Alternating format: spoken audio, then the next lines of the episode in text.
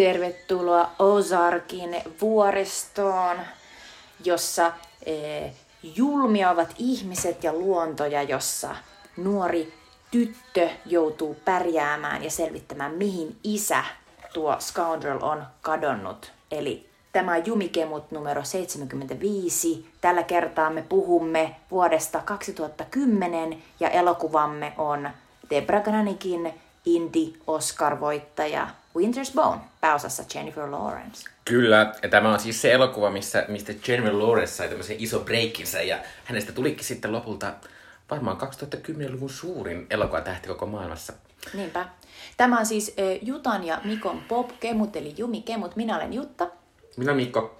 Ja äh, me etenemme siis lähtien vanhemman, eli Jutan syntymävuodesta vuodesta 85 kohti nykypäivää. Käymme aina joka jaksossa yhden vuoden tapahtumia, musiikkia, Oscar-tapahtumia ja sitten valitsemme yhden elokuvan siltä vuodelta, jonka katsomme ja sitten siitä juttelemme. Ja tällä kertaa on siis vuosi 2010 meneillään ja Winter's Bone, Jennifer Lawrencen elokuva. Mutta siitä jutellaan hetken päästä.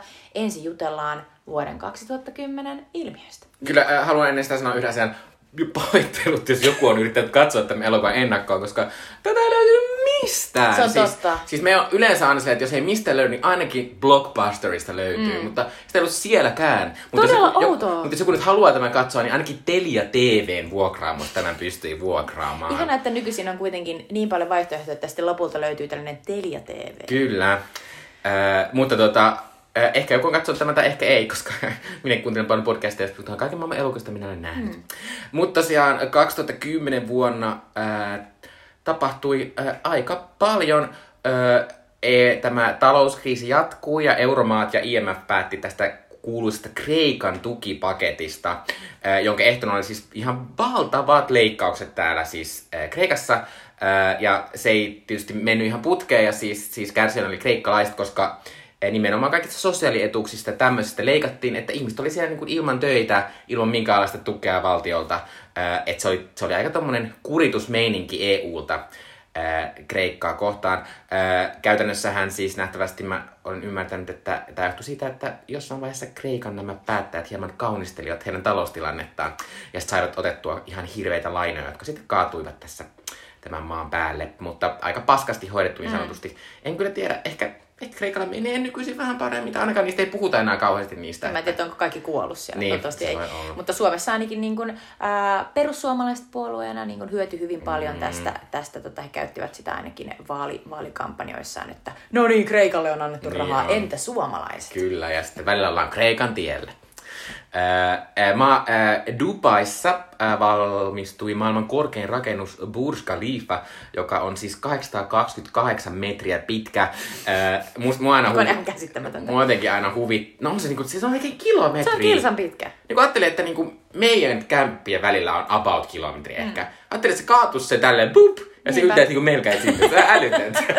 Mutta sitten se on ylöspäin. Lallilla ja Itäpasilla. Mutta siis moni on ehkä nähnyt, jos on nähnyt Mission Impossible Ghost Protocol-elokuvan, niin siinä on siellä äh, Khalifassa on kuvattu aivan siis käsittämätön hieno, hieno semmoinen toimintakohtaus, missä Tom Cruise äh, kiipee sen Se sen joutuu olemaan siellä, siellä tosiaan sen pilvenpiirtäjän äh, lasi, äh, niin kuin lasien luona Niin siellä ulkopuolella. ulkopuolella. Ja tietysti tämä elokuva kannattaa olla katsonut, jos on suomalainen, koska Samuli Edelman, Hemuli Saadelman on siinä pahiksena. Ja tietysti kaikki Mission Impossible kannattaa katsoa, koska ne on mahtavia. Niin, koska Mikko rakastaa Tom Cruise. Kyllä. Ö, vi- silloinkin kilpailtiin olympialaisissa.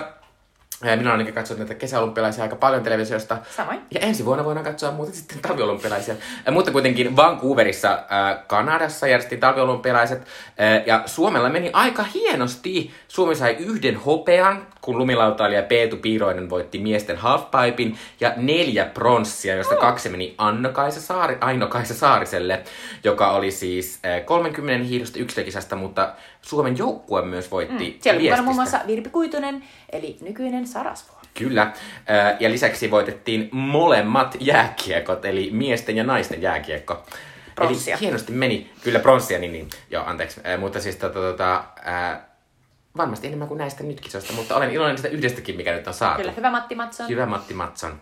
Ää, joku kysyi multa, että mutta onko syönyt paljon makaronia? Mä en ymmärrä sitä makaronin läppää, mutta nähtäisi sen vaimo on puhunut koko ajan mediassa, että, että Matti syö niin paljon makaronilaatikkoa, että hän tekee sitä makaronia. No ymmärrän, koska makaronilaatikko on ihan älyttömän Niin hyvä on. ruoka, ja mä teen sitä tosi usein, ja kuka tahansa trashaa makaronilaatikkoa saa puhua minulle. Oikeesti, makaronilaatikko on paras suomalainen yksi ihan parhaita. Oikeesti.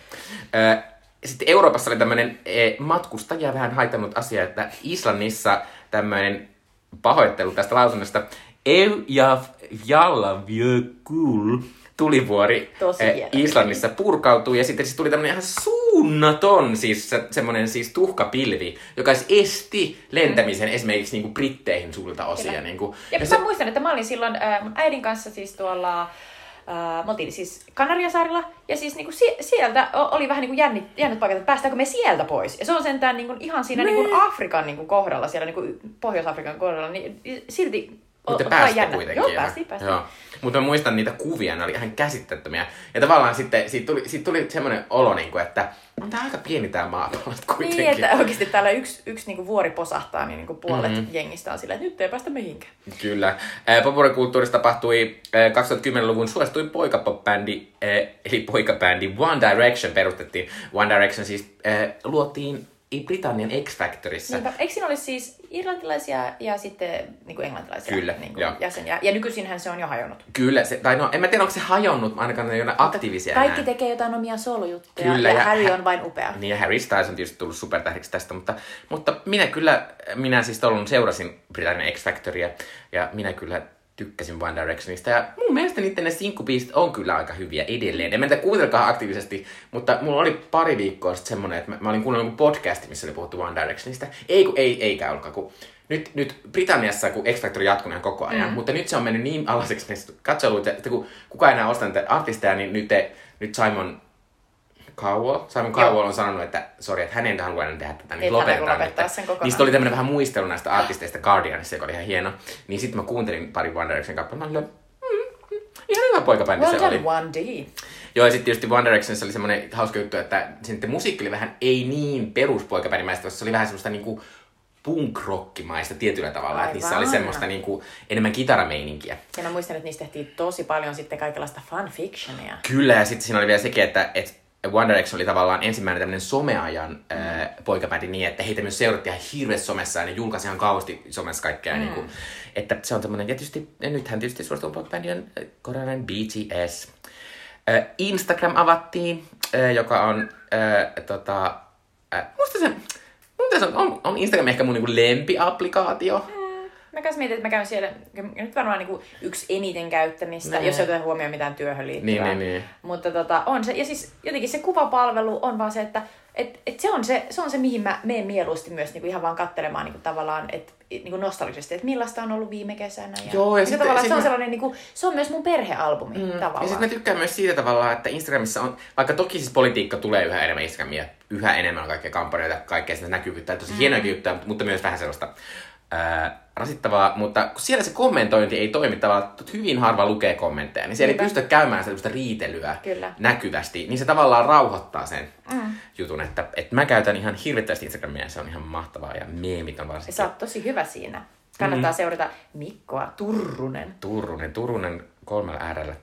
Ää, Sitten oli tämmöinen, varsinkin tällaisissa meidän kaltaisissa ää, suvaitsevaisissa piireissä kuohuttanut Ylen ajankohtaisen kakkosen homo-ilta, jossa siis oli tämmöistä ihan järkyttävää keskustelua ja muun muassa Päivi Räsänen siellä pääsi vähän taas taas sanomaan mielipiteitään homoista, Eh, mutta tämä johti siis siihen, että, että 10 000 suomalaista erosi kirkosta, mm. mikä tietysti oli Mä oon silleen, että, että mä oon silleen, voiko kaikki eroa kirkosta, mutta silti se on vähän epäreilua sille Evlut-kirkolle, että ei sillä päivällä ole mitään tekemistä tavallaan Niinpä. sen. Mutta toisaalta ehkä se on vasta, että ihmiset alkaa miettiä niin, että uskonto kuitenkin sanoo näin, koska ei se päivällä sillä valehtele, että se sanoo vaan mitä raamatussa sanotaan, että Kyllä. Mm. Ja vaikka niinku, varmasti osa, osa niin kuin, Evlut-kirkosta varmaan niin kuin ajattelee, tai ainakin niistä papeista tai joistain niin kuin tällaista päättäjistä ajattelee samalla tyyli kuin päiväräisen, niin varmaan suurin osa kuitenkin siellä on mm. sitten niin kuin, tavallaan sitä sellaista, niin kuin kaikki ovat ter- tervetulleita, niin niitä kyllä vituttaa. Kyllä, Mutta muistan varmasti. ehdottomasti, että tämä oli tosi sellainen niin kuin iso, i, iso asia aikanaan, ja, ja tota, edelleenhän sitä tavallaan käydä läpi, koska Päivi Räsänenhän on nyt mm. valtakunnan syyttäjän mm. siis tutkittavana. Siellä on niin kuin,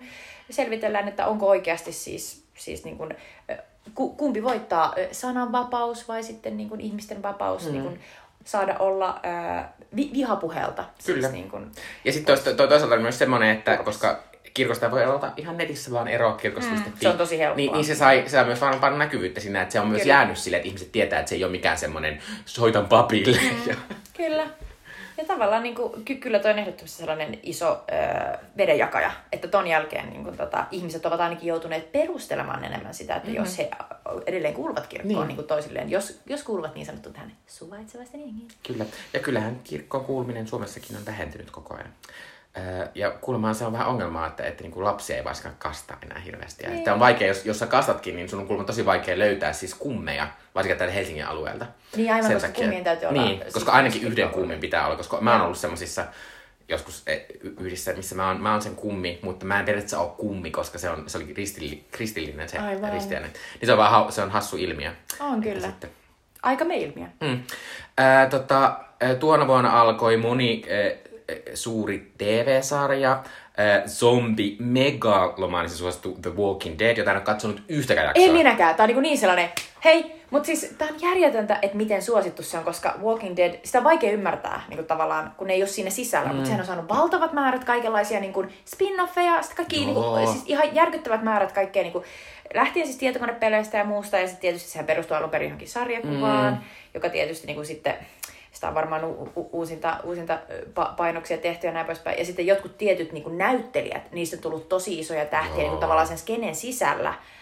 Ja nyt on ihan kauhean, mä en muista, mutta Diane Krugerin mies. Joo, mä, mä mietin sitä Mä en muista sen miehen nimeä, mutta se on siis tällainen tyyppi, joka näyttää siltä, että se sopisi hyvin tähän meidän tämän kertaisen elokuvan Winter's Bone. Että hän ei ole mikään sellainen Brad Vähän Pitt. semmoinen white näin. Niin, mutta että hän, hän, on niinku toi Walking Deadin yksi iso, isommista Joo. tähdistä ja, ja sitten myöhemmin myös, myös tota, tietokonepelissäkin tota, an, an, antanut kasvonsa, niin, niin jotenkin niin kun, se on niin käsittämätön, että sitä vaan katsoo vähän niin kuin syrjästä ja on mm. silleen, että, että haluaisiko kuulua tuohon, että pitäisikö nyt Niin, mutta se, vähän, se on vähän semmoinen, tää oli semmoinen, että, että tää niinku, tää oli semmoinen ilmiö tavallaan, että sun piti melkein hypätä siihen heti mukaan. Että, Mm. että, mutta mä oon miettinyt, että ehkä voisiko Walking Dead toimia semmoisena niinku kesälomasarjana. Että olisi silleen, koska se varmaan ei ole kauhean syvällinen. Anteeksi nyt kaikki Walking Dead-fanit, jos Nyt olette silleen. kaikki vaan silleen, että ei enää ikinä kuulla tätä paskaa. Mutta ei, ei mutta Walking Dead on varmasti ihan mahtavaa. Mähän, mähän tykkään, että tommoset niin kuin genresarjat menestyy ja niitä musta... Niinpä. Tota, ja se on kuitenkin ja, tota, varmasti hyvä, ainakin viihdyttävä sarja. Ja siis niin nyt mä jouduin oikein googla- googlaamaan, niin se on Norman Reedus, Kyllä, joka, kyllä. joka on tämä Walking Deadin tällainen iso, iso tähti. Tietysti muita on myös Melissa McBride, joka on tällainen niin kuin, vähän niin kuin, tavallaan keski-ikäinen nainen, joka on siinä tosi, tosi niin kuin, tärkeässä, emotionaalisesti tärkeässä roolissa. Ja mun mielestä siinä sarjassa on myös se yksi, joka oli True Bloodissa ja sitten se semmoista ää, tummajaista ystävää. Mun mielestä hän on nykyisin Walking Deadissa. Oh, niin onkin, kyllä. Mutta ää, si, vähän, vähän tämmöiseen jotenkin hienostuneempaan äh, äh, suuntaan siirrytään seuraavaksi, sillä silloin vuonna 2010 alkoi myös Downton Abbey-sarja, joka siis kertoo tietysti näistä Britannian yläluokkaisista ja heidän palvelijoistaan. Ää, ja Downton Abbeyhän on tämmöinen aivan suunnaton tämmöinen jopa kulttisarja tietyissä piireissä. Ja tota, ja siitä sehän on nykyisin siirtynyt elokuviin. Vi- pari vuotta sitten tuli semmoinen jouluelokuva ja nyt ne tekee taas uutta. Että Eikö siitä tullut jo kaksi elokuvaa? Ei oo. Aa, Yksi on okei. Okay. Siis mä, mä katsoin tämän, tämän sarjan kokonaisuudessaan, kun mä olin vanhempainvapaalla. Ja, ja kyllä se oli niinku mahtava. Se oli ihan sellainen, että sujahdin ihan niinku sinne 1900-luvun alun niinku sinne mielettömän sellaiseen, voi ei, tämä upea elämäntapamme on vaarassa. Toi, ja siis varsinkin se eka kausi oli Se ihan on käsittämätön niin hieno. mieletöntä. Mutta toi on nimenomaan se, kun se, se kertoo sitä murroskaudesta mm. ja sitten se...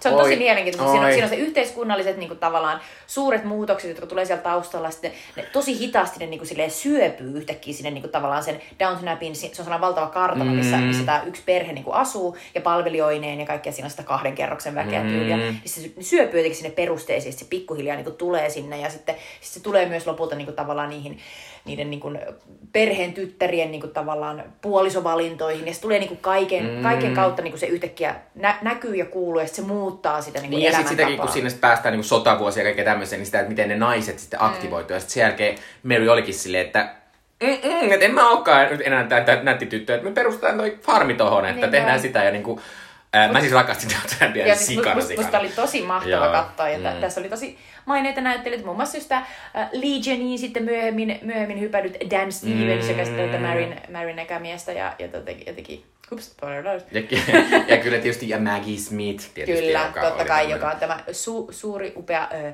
iso äiti, joka siellä Kyllä. istuskelee ja antaa koko ajan kovia, kovasanaisia neuvoja kaikille. Kyllä, mutta äh, se on semmoinen, se on semmoinen mieletön onnistuminen siinä, että se tavoittaa jonkinlaisen semmoisen vähän Jane Austen-maisen mm. jopa semmoisen jutun, että se on niin hieno. Äh, Bro- Boardwalk Empire äh, alkoi myös tuolla, mä en ole ikinä katsonut tätä. Mä katsoin sitä niin jonkun verran ja se, se, se on tosi Onko joku sellainen Hollywood-juttu? Ei, se, se siis se sijoittuu tonne tota, ää, apu, apu, ää, Atlantic Cityin, olisiko ollut, mutta äh, siis, joka tapauksessa se kertoo sellaisesta niin kuin, tavallaan ähm, niin kuin ka- kasinoteollisuudesta niin kuin silloin ihan to, tosi niin kuin, tavallaan köy, köyhän niin kuin Amerikan aikoina, eli joskus olisiko ollut 20-luvulla. Sitten siellä on, si- siihen, siihen tulee sellaisia isoja niin kuin, tosielämän hahmoja, niin kuin Al Capone on siinä yksi, yksi hahmo. Ja sitten siinä äh, käytännössä siis niin kuin, siinä on sellainen äh, tavallaan äh, rikollis, rikol, rikollisuuden niin kuin, tavallaan piiriin kuuluva sellainen tavallaan äh, kasinoisäntä, tai miten se nyt sanoisikaan, jotain sitä Steve Buscemi, ja sitten sit siinä niin kun, se on kieltolain aikaan, että siinä tota, on viinan salakuljetusta ja, ja sitten siinä on kaikkea tosi kummallista ja siinä on, niin kuin, miten sitä sanoisi, siinä on paljon kaikkea sellaista, mitä, mihin ei niin kuin silleen, että I didn't ask for this, kun sä alat katsoa sitä. Et siinä on, siinä on tota, niin kuin just näitä sot, sotavammaisia ihmisiä, jotka tulee ja niin kuin on ihan hirveitä ihmisiä toisille. Ja sitten siinä on tosi kummallisia tota, incestijuttuja ja muita kaikkea. Et se, on, se, on, se on aika sellainen niin kuin raju ja tavallaan synkkäkin, mutta sitten se on aika niinku, että jos sä haluat vähän sellaista erityylistä ja vähän raffimpaa meininkiä, niin, niin se on hauska. Sitten siinä on niitä tosielämän hahmoja, niin kuin se Al Paci- ä, Mut Al- musta, Al mulla, ihan porpukoimpaista vähän sellainen olo, että se halusi aivan hirveästi olla semmoinen ns. kultakauden sarja. Ja sitten Vähän sellainen, niinku, että ei lähtenyt oikein. Joo, joo ei, kyllä just, sinne. just näin. Ja sitten mitä sanoa, Benedict Cumberbatch, Benedict Cumberbatch, Benedict Cumberbatch. Äh, eli tota, uusi Sherlock-sarja alkoi siis tuolloin BBCllä. Ja tota, sanoin ton asian äsken, koska jos joku on kuunnellut meidän aivan ensimmäisen jakson, niin se on ensimmäinen asia, mitä sanottiin, Benedict Cumberbatch. kun me yritettiin kyllä. osata lausua Mutta Benedict asioita. Cumberbatch esittää siis tätä Sherlockia ja sitten äh, aivan, aivan ihana, mikä hänen nimensä on, esittää Watsonia. Siis tämä- Hobitti. oh no. Unohdimme molemmat, mutta siis on, on upea näyttelijä muun muassa Love Actuallyssa myös. Mutta Jutta varmaan googlettaa sen tässä. Äh, mä, oon, mä en ole katsonut tätä hirveän paljon sen takia, että nämä on niin pitkiä nämä Martin jaksot. Freeman. Martin Freeman, joo kyllä. Martin Freeman on ihana. Äh, mutta mä en ole ihan hirveästi katsonut tätä, koska nämä on niin pitkiä nämä jaksot. Mutta tämä on siis semmoinen äh, kulttisarja. tää on Kyllä. Täällä on- tiettyjen piirien. Kyllä, ja, ja, ja tässä on myös tosi iso sellainen fanfiktio seuraajakunta, joka hirvittävästi haluaa parittaa Sherlockia ja Watsonia keskenään. Ja mikäpä siinä, koska siinä annetaan siihen myös paljon, paljon aihetta. Ja tää periaatteessa tämä sarjakulma ei ole loppunut vielä, ne ei vaan kestää tosi kauan, että tekee sitä. Joo, joo, varmasti mm. se perustuu just siihen, että kun Benedict Cumberbatchilla on joku mahdollisuus niin tehdä jotain, ja sitten tietysti, että, että tota, niin käsikirjoitus Niin. on valmis. Öö, tuona vuonna ei syntynyt ketään, mutta kuoli moni. Öö, Syntyi oikeasti, mutta en ole kaivannut niitä esiin, koska nykyisin ne eivät välttämättä Ei. enää ole hirvittävän tunnettuja. Joo, äh, Toni Halme kuoli, joka oli tämmöinen ex, suomalainen, suomalainen ex-nyrkkeilijä ja perus suomalaisten kansanedustaja. Hän oli siis tämmöinen, myös tämmöinen iso tyyppi siinä perussuomalaisten äh, kannustajat hirveästi, koska hän kun lähti ehdokkaaksi, hän sai ihan hirvittävän Kyllä. suuren Ja äänisalin. siis ennen sitä muistan vielä, että ihan niin kuin joskus ala-asteella, niin Toni Halme oli tällainen kuuluisa niin kuin tavallaan sellainen show, showpainija myös. Ja, tota, ja hänen, hänen hahmossahan oli viikinki. Mm. Ja, ja sitten hän, hän mu- muun muassa julkaisi jonkun oma elämän kerran, jonka nimi oli tyyliin Exit Only. Siinä oli kaikkea sellaista niin kuin, tavallaan homofobista läppää tai tainnut ollenkaan. Muistivat, että naapurin pojat silleen kohkasi siitä, että Joo. oi vitsi, että viikinki sitä ja tätä. Se oli, niinku, Joo. se oli sellainen niinku lapsuuden sellainen, niinku, vähän niin kuin Suomen iso arska, vaikka ei sitä oikein tajunnut, että et, et, et se ei ole ollenkaan samaa, samaa kaliberia. Mulla on myös tämmönen juttu, että mä, on tälleen vähän ikävä, mutta mä muistan silleen, että, että, mä, tota, että mä oon ollut sun kanssa jossain matkoilla. Joo. Silleen, että ei ollut nettiä. Sitten me ollaan päästy jossain nettiä, sitten jompiku meistä sanoi, että Toni Halme on kuollut. Joo, mä meinasin itse sanoa, että me oltiin, me oltiin siis tuolla Kambodžassa ja me oltiin Angkor Watissa. Ja, ja siellä me mentiin niinku sellaiseen äh, internetkafeen. Joo, Mutta sie- siellä me saatiin kuulla tästä. kyllä. Rip. Äh, mutta aivan legendaarinen brittiläinen muotisuus Alexander McQueen kuoli tuolla myös vai, äh, tota, äh, tota, tosi ikävästi. Äh, hän on siis aivan siis käsittämättömän siis tämmöisiä rajoja. Kuoliko hän jotenkin erityisen nuorena? Äh, joo, kuoli, että hän oli siis alle 40. Voi ei. Äh, ja tota, hän, hän oli tunnettu näistä todella todella tämmöistä teatraalista näyttävistä siis muotishowstaan. Äh, ja jos kiinnostaa, niin kannattaa katsoa McQueen-dokumentti. Se on tosi tosi hieno, hieno Mistä se muotidokumentti. näkee? En tiedä, mistä näkee, Joo, mutta, mut- äh, mä oon nähnyt joskus rakkautta anarkiassa. Oi. Äh, Corey Haim, Hollywoodin teinitähti, kuoli tollon.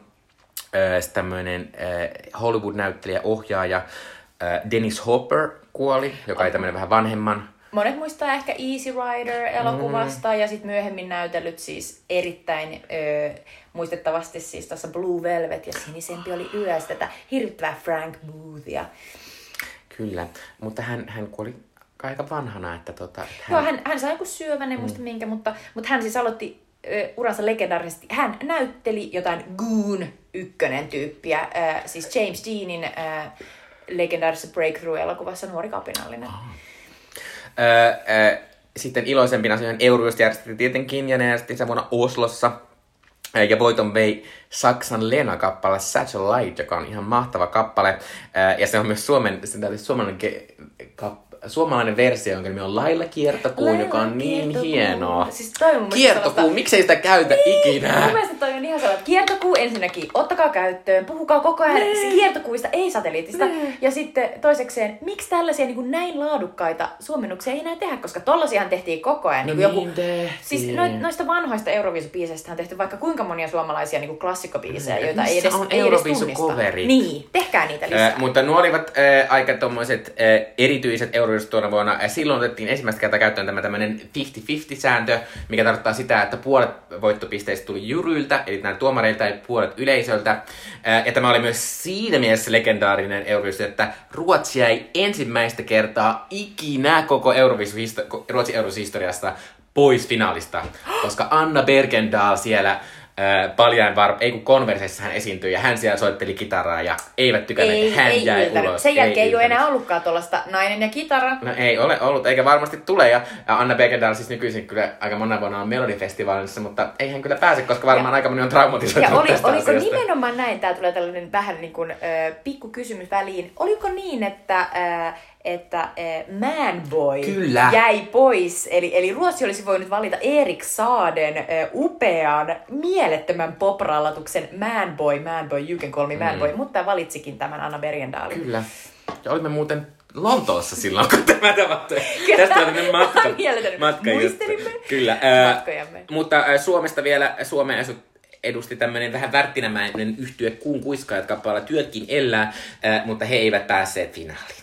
Jotenkin tuo työlkin elää, niin kuin jo antaa sellaisen, niin kuin, että joo, ei varmaan finaaliaineesta. Toisella mä ehkä että elää. se nimi oli ihan elää kyllä, mutta okay, mä, sä- must, musta siinä vaan oli Sä semmoinen. laitoit siihen sen Nee. ö, Joensuulaisen kolmoiskonsonantin.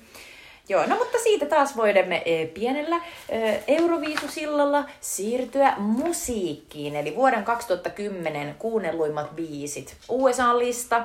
Aika paljon bilemusiikkia, siis ihan sellaista niinku, i- naisartistit olivat, olivat erittäin niinku, suuressa suosiossa. Ja sitten täällä on se occasional outo country-musiikki ää, tähti. Eli ykkösenä kaikista kuunnelluin biisi USAssa oli Keshan TikTok, jota on aika paljon biletetty kyllä. Ja pitää sanoa tässä Keshan TikTokissa, että Keshan siis oli aiemminkin ollut tämmöisellä ykköshitillä, koska äh, San Marinon eurosedustaja Flowrida, äh, niin hänen kappaleella Right Roundin tämän kiertosään laulaa Kesha. Totta, totta. Ja siitä puhuttiinkin mun mielestä. Mm, niin viimeksi puhuttiin. Mut, mutta siis tämä TikTok oli Keshan tällainen megahitti. Ja, ja sitten siis on ollut, Keshan on ollut todella niin kuin, ää, monipolvinen tämä niin kuin tavallaan julkisuusura, että, että hän, hän, hänestä tuli tällainen upea niin kuin tähti, ja sitten kävi ilmi, että hän oli tällainen järkyttävä manageri, tuottaja, joka olikin joku ihan hirvittävän raiskari, ja sitten tota, hän joutui käymään oikeudenkäyntiä ja yritti saada tätä miestä poseen, ja sitten tämä mies taas niin kuin, esti hänen kappaleidensa julkaisemisen, ja, ja siitä käytiin ihan järkyttävät määrät niin kuin, tavallaan tämä, niin fightia. että, että tästä ei tavallaan tullut mitään tulosta, mutta tämä mies edelleen tuottaa ihan Kyllä, tämmöisiä mikä on taas sellainen, että niin, niin näissä mm. aina lopulta käy, mikä on taas todella niin kuin suuri downer koko Me Too-liikkeelle ja muuten.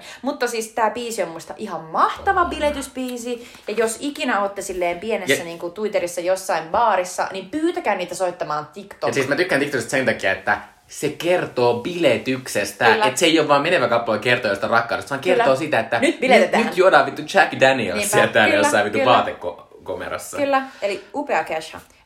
Toisiksi kuunnellun biisi USAssa oli Lady Antebellumin Need You Now, joka on nimenomaan tämä random country-biisi. Ja tämä on hauska asia siitä, että hauska ja hauska, että Lady Antebellum siis muutti nimeään tämän jälkeen. Ihan tässä, äh, vi, olisiko ollut viime vuoden aikana, kun tämä George Floyd, tämä amerikkalainen musta mies, joka, joka kuoli poliisiväkivallan äh, johdosta, poliisi tappoi hänet käytännössä, niin sen jälkeen alkoi nämä Black Lives Matter äh, mielenosoitukset, ja niistä tuli sellainen suuri, suuri myös kulttuurin alalle äh, levinnyt ilmiö. Ja äh, antebellum siis on tällainen sana, joka tarkoittaa siis englannin, englannin kielessä, se viittaa siis tähän äh, äh, Amerikan sivi, niin kuin sisällissotaa edeltävään vähän niin kuin orjuus, mm. orjuusajan niin kuin kulttuurin, joka siellä niin kuin etelässä, etelävaltioissa oli. Ja tavallaan siinä niin kuin, se, se, tavallaan on osa sitä sellaista orjuutushistoriaa. Mm. Ja, ja tämä bändihän on niin kuin myöhemmin just selittänyt, että me valittiin tämä vaan, kun tämä on niin siisti tämä sana. No sitten äh, Black Lives Matterin myötä, niin he totesivat, että ei enää voi käyttää tätä sanaa, koska tulee niin paljon paskaa koko ajan, niin he ovat nykyisin Lady A. Eli Lady A on tämä heidän uusi nimensä. Mutta kuulitte tästä uudesta nimestä? Eh, Amerikassa on toinen artisti, joka on tunnen tumma ja naislaulajankin Lady A. Eikä. Ja hän on nyt haastanut oikeuteen tämän Lady ei, A. Koska, kyllä. Tätä, tämä on viimeisiä asioita, mitä mä tiedän. Eli Lady Antebellumilla ei mene hirveän hyvin ei enää, mene. mutta 2010 he olivat kakkosana. Hyvä he. Sen jälkeen siis täältä mainittakoon siis Katy Perry oli, oli iso, iso tähti. California Girls oli, oli siellä neljä, featuring Snoop Dogg toki. Ja se Katy Perry, kyllä se on hauska biisi edelleen. Uh, sitten mitä poimisin täältä, niin uh, Paramoren laulaja Hayley Williams teki B.O.Bn kanssa kappaleen Airplanes, joka on siis... Mä sanon, että se, on, se musta kuulostaa enemmän jopa 2000-luvun alulta, koska se on sellainen They could talk about airplanes no. and night skies. Mutta se on siis semmonen, se on semmonen klassinen niin surullisten on. tyttöjen kappale, niin, joka on se, kun se kertoo siitä, että, niin, niin, että se kertoo siitä, että aina kun mä näen lentokoneen, niin mä mä toivon vähän, että se olisi niinku semmoinen tähti, että mä pystyn toivomaan Niin, mä tähden lentoa. Mutta jotenkin niinku just sanoin, tuli oikein...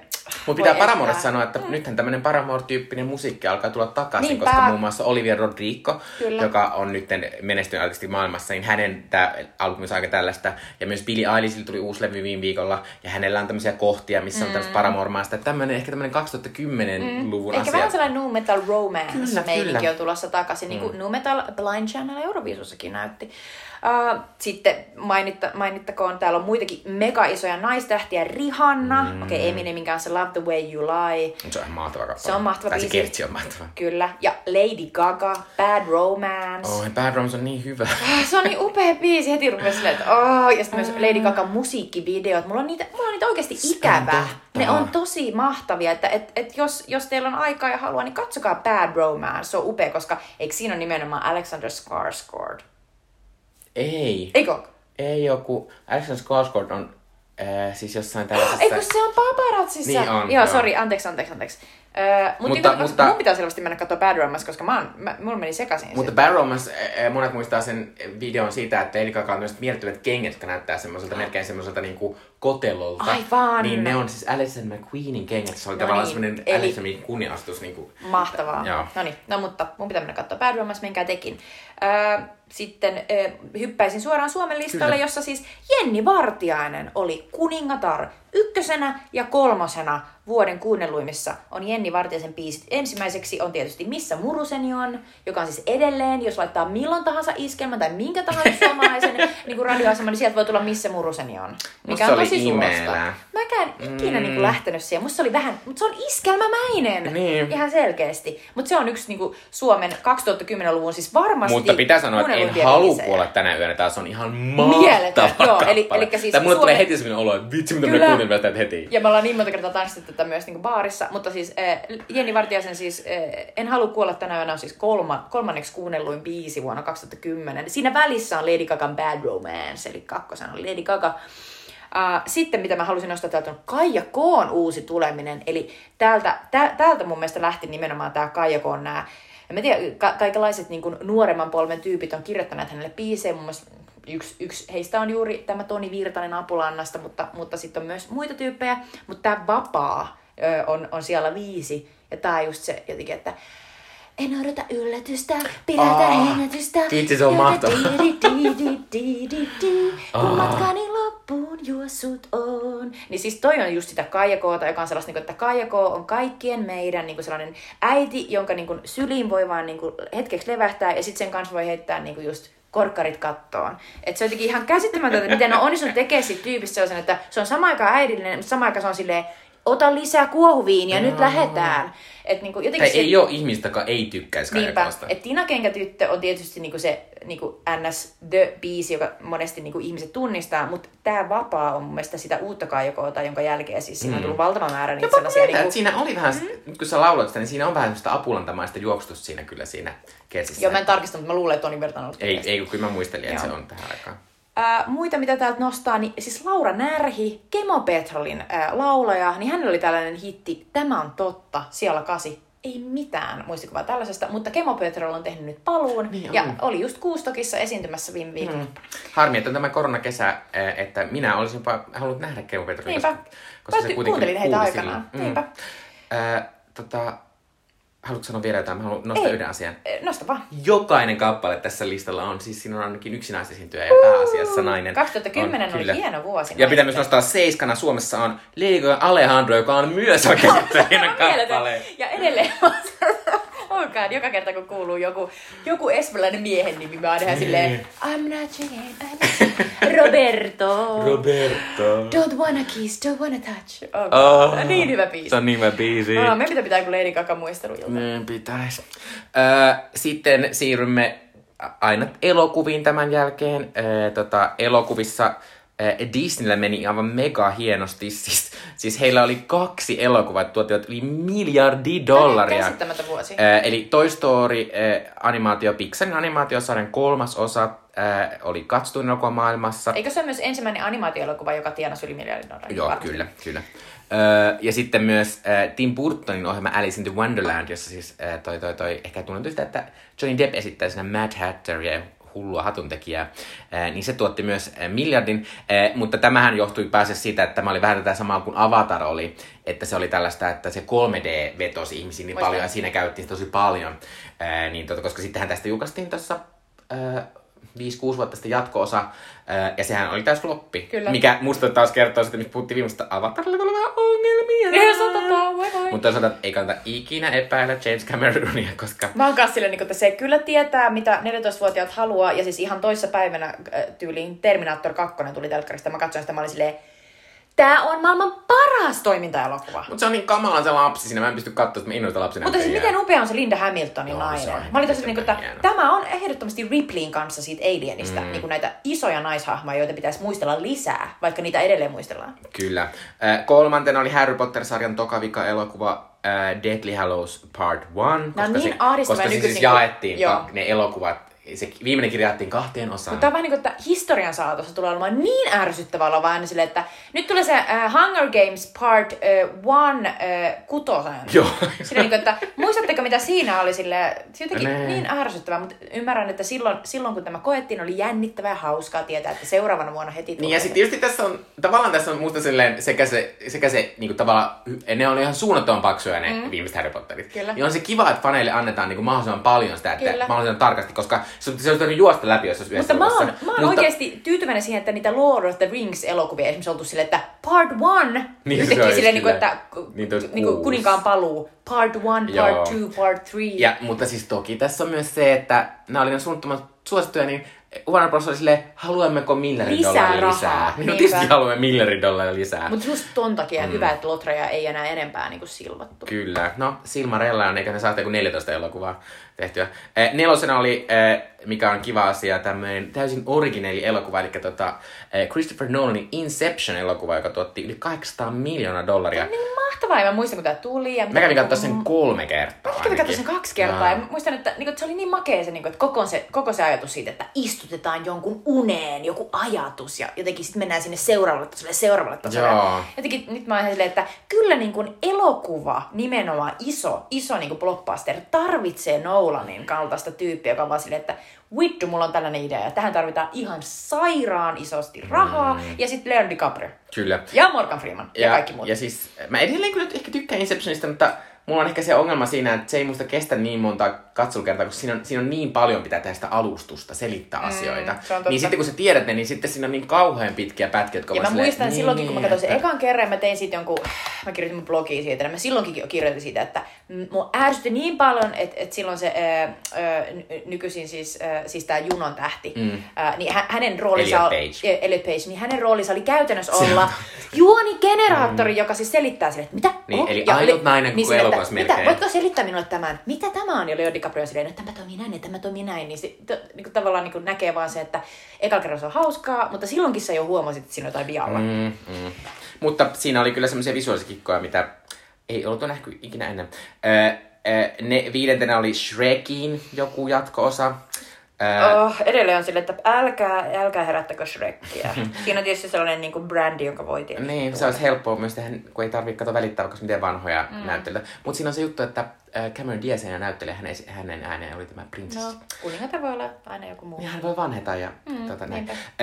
kutosena oli Twilight-sarjan kolmas osa, joka tuotti siis jo 700 miljoonaa dollaria, eli hy- hyvät katteet oli noissa. Kakkos oli Iron Man 2, äh, Marvel-elokuva. Kolmosena oli äh, Tangled, eli kaksin karkuteillä. Joka on niin, kuin, niin älytön suomennus, mä en No niin, ollenkaan. on, se on vähän hassu, mutta, mutta se on siis tämmöinen Rapunzel äh, Eli tarina. tähkäpää. Tähkäpään tarinan uusi kerronta, äh, joka siis on Disneyn. Se on itse asiassa tämmöinen, Dis, kun Disneyllä on kun nyt Disneyllä on tämä hassu, että hänellä on tämä Pixar, joka tekee näitä tietokoneanimioita tämä Disney-asia, mm. niin tämä oli yksi ensimmäisiä tämmöisiä isoja heidän omia hittejään. Ja mä ihan tykkään tästä. Mustakin se on sellainen, että se on ihan ok yhdellä katselulla. No, no se on vähän turha tai silleen, niin. Mutta mut, mut tavallaan se oli hauskaa, että Disney siis uudisti siinä sitä prinsessasattua, joka siis on Joo, ollut heidän niinku se joo. iso, iso niinku ainakin kult, kultakausi kolmoselta, eli sieltä niinku pienestä merenneidosta lähtien. Niinku, ja tietysti jo aina ennenkin niinku tavallaan prinsessatarinat on olleet niitä, mitä ne kertoo, mutta siis tää oli sellainen uudenlainen, missä oli tosiaan sellainen, että I don't need your help, joka oli niinku se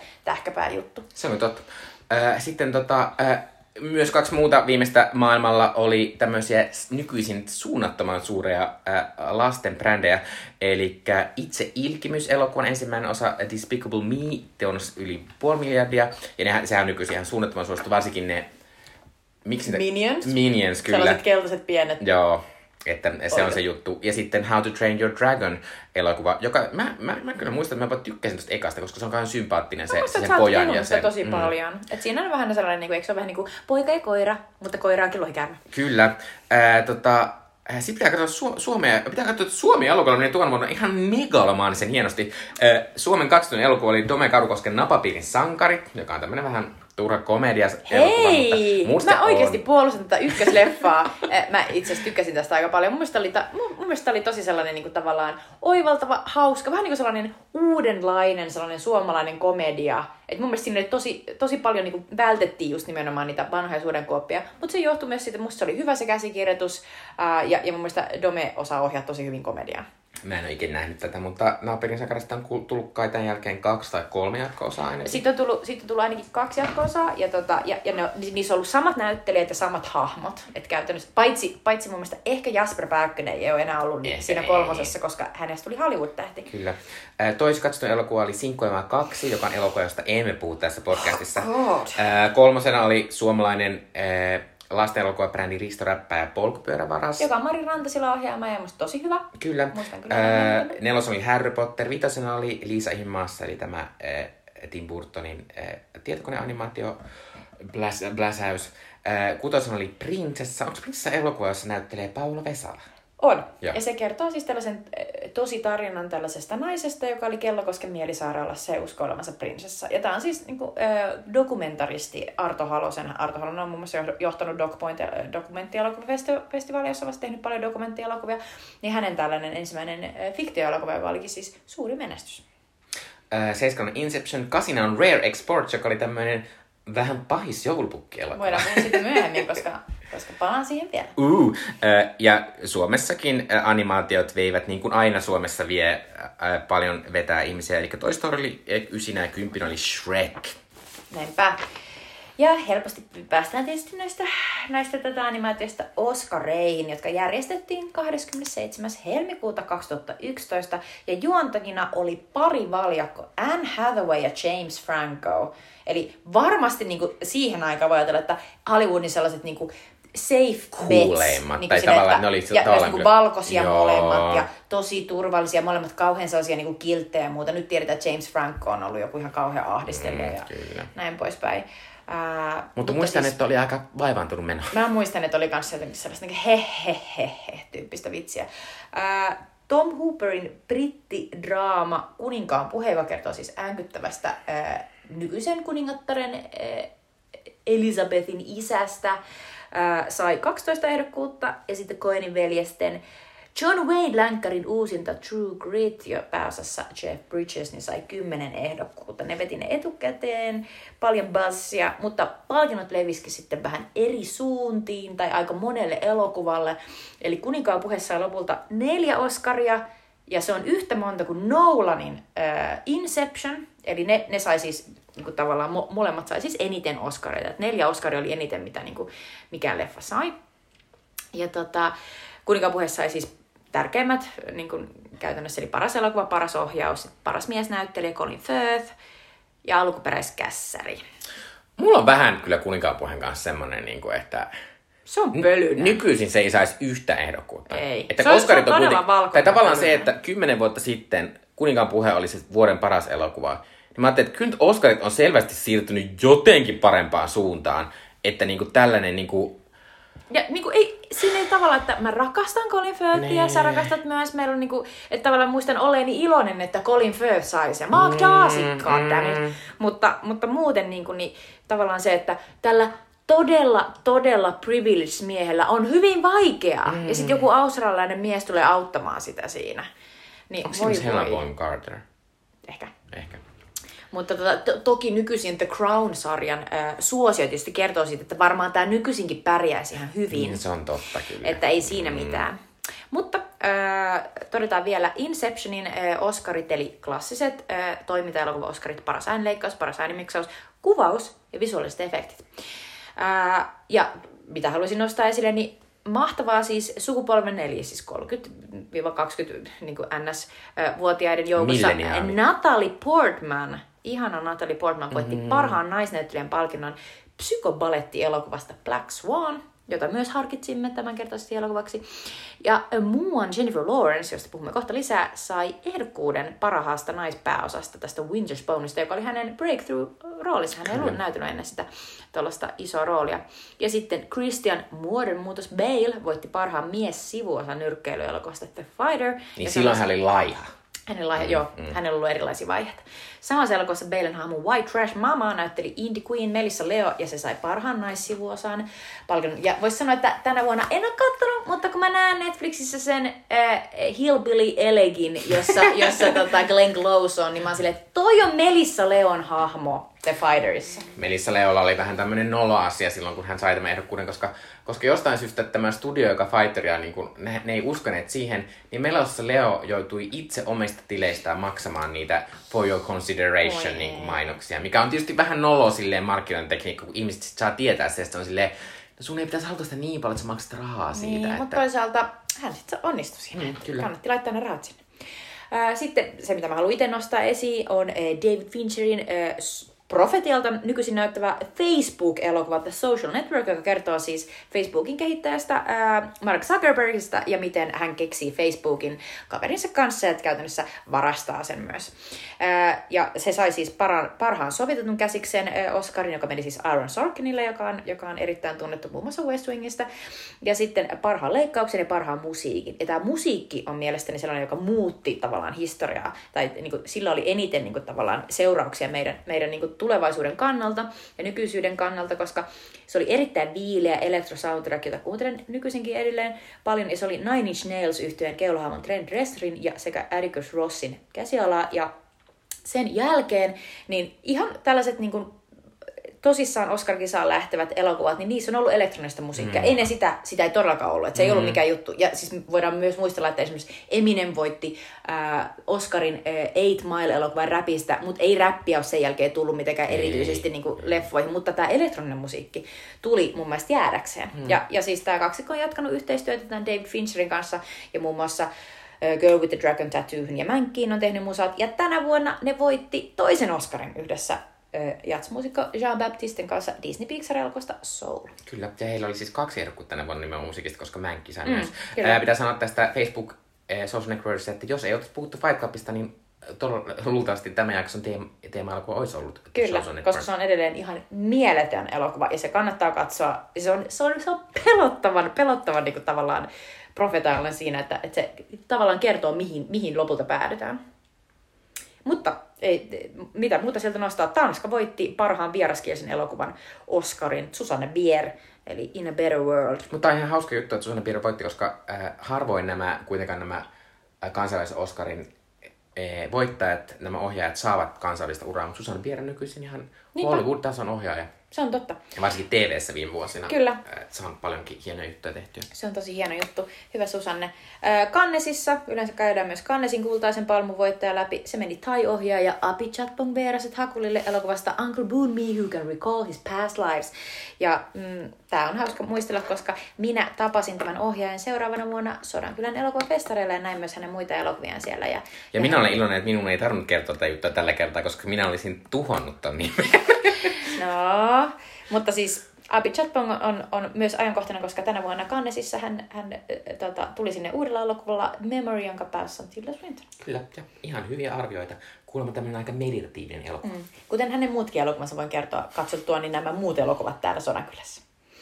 Kyllä, mutta äh, seuraavaksi sitten siirrytään tämän jakson elokuvaan, eli The Winter's Bone. Äh, eli Winter's Bone on, on äh, Debra Granikin ohjelma äh, draama-elokuva, joka sijoittuu tuollaiseen aika white trash Amerikkaan. Äh, kaikki on semi-ankeaa ja köyhää, kaikki käyttää huumeita. Äh, Debra Granik on edelleen erittäin arvostettu elokuva-ohjaaja. Ihan viime, pari vuotta sitten tuli hänen toinen elokuvansa Leave No Trace, jota en ole valitettavasti nähnyt, mutta kuulemma on erittäin hyvä. Äh, tämän elokuvan pääosassa on Jennifer Lawrence ja, ja, ja sitten toisessa pääosassa on John Hawkes, joka siis tota, näyttelee tämän Jennifer Lawrencein hahmon äh, setää, äh, mutta pääosassa, pääosin tässä elokuvassa on, on aika never heard ja tosin tämä on tämmöinen, mitä sanoa, tämä on hauska juttu, että me siis katsottiin tämän Jutan kanssa, me ei yleensä ikinä katso yhdessä näitä, mutta katsottiin tämän niin kuin about tunti sitten, me lopettiin katsominen, ja Jutta näki siellä semmoisen tutun hahmon, tota, haluatko kertoa, kuka sille yllätti sinut? Joo, siis täällä yhtäkkiä tulee kohtauksessa, missä on siis ihan muitakin näyttelijöitä, mutta tää on sellainen pieni rooli, missä hän puhuu Jennifer Lawrencein kanssa. Mä katsoin, että onks toi onko tämä Laura Palmer? Siis Twin Peaksin Laura Palmer, joka siis murhataan sen sarjan alussa ja jonka murhaan siinä koko sarjan ajan selvitetään. Niin äh, googlasin hetken, niin kyllä hän on näyttelijä Sheryl Lee. Eli tä- tällaisia ihania naamoja voi hienosti tulla. tunnistettu. Äh, tämä elokuva oli siis ihan mega pieni, eli suhteessa siihen tämä saa ihan hirveästi näkyvyyttä. Äh, tämä maksoi 2 miljoonaa dollaria ja tuotti vaan 13 miljoonaa dollaria. Ja sekin, että tätä ei niinku löydä mistään Niinpä, melkein nykyisin. Ei voi... Niin tota, Suomessa sorry, niin se kertoo, kertoo siitä. Äh, mutta tota, tämä oli suunnaton menestys Oscareissa, koska tämä tosiaan sai siis neljä, neljä ehdokkuutta. Mieletöntä. Paras elokuva, paras naisnäyttäjä Jennifer Lawrence, paras miessivuosa John Hawkes ja lisäksi sovitettu käsikirjoitus. Äh, Tuolla on siis parhaan elokuvan Oscar ehdokkaita oli kymmenen kappaletta, niin sitä tavallaan ymmärtää ton, mutta kyllä se kertoo, että se sai näin, näitä, näitä muitakin, varsinkin tuon käsikirjoitusuuden, niin se kir- kertoo, että, että tuota, tämä on aika iso juttu. Mä voin vähän kertoa tuosta juonesta, eli tämä kertoo tämmöisestä pienestä, tämmöisestä nuoresta öö, naisesta tai tytöstä, en mä 17-vuotias. No 17-vuotias, että on se, on se vielä tyttö. Niin, joo. Uh, Ree Dolly, jota siis Jennifer Lawrence esittää, ja sitten hänelle tulee tämmöinen ongelma, että, että hän, hän pitää huolta hänen kahdesta pienestä lapsesta ja sisaruksestaan ja sitten äidistään, jolla on joku tämmöinen sairaus. Ja sitten hän saa tietää, että heidän tämmöinen hunsvotti isänsä on, on joutunut poliisin kanssa tekemisiin. on niin sellainen, niin kuin, hän on vähän tollanen. joo, uh, niin hän on vähän niin kuin pantannut omaa vapauttaa vastaan tämän heidän kotinsa ja koko tämän heidän omaisuutensa. Ja sitten t- tämä kertoo, että tämä äh, Ree, eli Jennifer Lopez. Äh, uh, Lawrence. Lawrence, anteeksi. J-Lo. J-Lo. J-Lo ja J-Lo, niin se on aika vaikea. Mm. Joo, Kyllä, mutta, mutta Ree lähtee sitten alussa etsimään tätä hänen isänsä, ja sitten lopulta, lopulta sitten etsimään vaan sen isän ruumista, ää, koska siinä on tosiaan se juttu, että sitten jos hän ei löydä isänsä tässä tietyssä ajassa, niin sitten nämä joutuvat nämä sisarukset ja äiti ää, kodittomiksi. Mutta tämä on tota, hieno elokuva, ää, puhutaan sitä kohta lisää, mutta halutaan puhua tässä alussa General Lawrenceista, koska mä en edes muista siis, mikä muu, muu on ollut tämmöinen tähti on syttynyt hetki. Mm. Kun mä vielä muistan General Lawrence silleen, kun se oli sille Oscareissa, kun tää on siis tosi semmoinen White elokuva, tosi White elokuva, mutta J-Lo, J-Lo oli siis täällä täällä, täällä siis Oscarissa, muista hänellä oli tämmöinen upea punainen Calvin Kleinin mekko, ja sitten tuli ihan semmoinen, että tässä on nyt tää uusi tähti. Ja et se, on niinku se oli ihan käsittämätön, ja, ja onhan Jamie Lawrence ihan mieletön elokuva suhteen siihen, että tämä on siis hänen ensimmäinen pitkä elokuva, jossa hän pääosassa. On, ehdottomasti. Ja siis tämä on ehdottomasti tämän koko, koko niin kuin kymmenluvun niin kuin tällainen isoin tähti on syttynyt ja myös hänelle tuli siis ehdottomasti kaikista menestyneen ura, koska hän on tehnyt aivan järkyttävän tuotta, tuotteleita elokuvia. Hän on saanut Oscarin. Joo, mä voin siis kertoa tässä Joo. lyhyesti, että Jennifer Lawrence siis oli, oli käytännössä tämmöinen, että hän oli kyllä näytellyt ennen semmoisia sivuosia niin kuin TV, esim. hän oli ollut Monkissa ja sitten hän oli ollut jo, jossain näissä CSI-versioissa hän oli ollut. Si, eikö, eikö siinä sarjassa, missä Patricia Arquette esittää semmoista Näkiä. Näkiä, hän oli ollut mm. siinä pienessä. Mutta käytännössä tämän jälkeen, kun hän sitten oli tässä Winterspawnissa, niin sen ei tarvitse tehdä ollenkaan niitä pieniä elokuvia enää Joo, ollenkaan. hän suoraan hyppäämään. Koska seuraavana vuonna hän oli X-Men elokuvassa, sitten mm. tuli tietysti eh, tämä Jamie Lawrencein suuri, suuri elokuva, se oli Hunger Games, eh, nälkäpeli. Eh, ja lisäksi hän pääsi tämän, tämän Hunger Gamesin ohella, joka oli tämä hänen blockbuster-juttu, niin hän pääsi tämmöiseen Oscar-juttuun, koska David O. Russell, tämmöinen Amerikan ohjaaja, jonka elokuvasta on tykkää, mutta Oscarit tykkäsivät. Kyllä. Öö, niin hän pääsi sitten, hänestä tuli tämmöinen niin kuin vähän David Russellin muusa, ja hän oli monessa hänen elokuvansa, elokuvassa, ja tosiaan öö, heti sitten seura, kun 2011 oli ehdolla Jennifer Lawrence tästä Winterspawnista, ja heti 2012 hän oli Zero Lines Playbookista, eli Unelmien pelikirja. Unelmien pelikirja. Jos hän esittää tällaista Joka on nuorta, ihan ok Se on aika hauska, mä oon katsonut mm. monta kertaa sen. Äh, sitten nuorta leskeä, joka rakastuu sen Bradley Cooperin esittämään vähän kuku päästä olevaan tota, mieheen, joka, joka vapautuu jostain tällaisesta hoitolaitoksesta. Kyllä, äh, mutta tosiaan äh, heti seuraavana vuonna siis äh, palkittiin Oscarilla, eli voitti parhaan näyttelijän Oscarin tästä Zero Lines Playbookista. Äh, ja tuota, äh, nythän on, ja sitten tämän lisäksi hän sai vielä kaksi Oscar-ehdokkuutta, eli viiden vuoden hän sai neljä Oscar-ehdokkuutta, hän oli sitten seuraavana vuonna 2014 American Hustle-elokuvasta sivuosas roolista sai Oscarin, ja lisäksi hän sai myöhemmin vielä Joy-elokuvasta Kyllä. parhaan nais... Ja nämä on siis kaikki David O. Russellin elokuvia, Kyllä. eli tämä ensimmäinen on tämä Deborah Granickin, mutta loput on tätä Russellin muusana. Kyllä, mutta äh, Jamie Lawrencella meni niin kovaa tietysti, että hän, koska Jamie Lawrence oli jossain vaiheessa sellainen, että hän ei voinut välttää niin missään, koska hän oli joka paikassa, ja sitten kun hänen tämä tämmöinen tämä tämmöinen imago oli tällainen, niin kuin, hän oli tosi räiskyvä, puhu suoraan mm. ja puhu silleen, että olin kännissä ja Kyllä, ja hän, on, hän on tavallaan puhunut just sitä, että hän on, hän on kasvanut veljen joukossa, hän osaa pitää mm. puolensa ja on tosi sellainen, niin kuin, tavallaan koen niin kuin sitä samastumispintaa siihen, että, että on outspoken, puhuu mm. niin kuin, omat ajatuksensa ja ei välitä siitä, että mitä muuta, että, että pitäisikö sun olla jotenkin kiltisti ja hiljaa, no ei käy.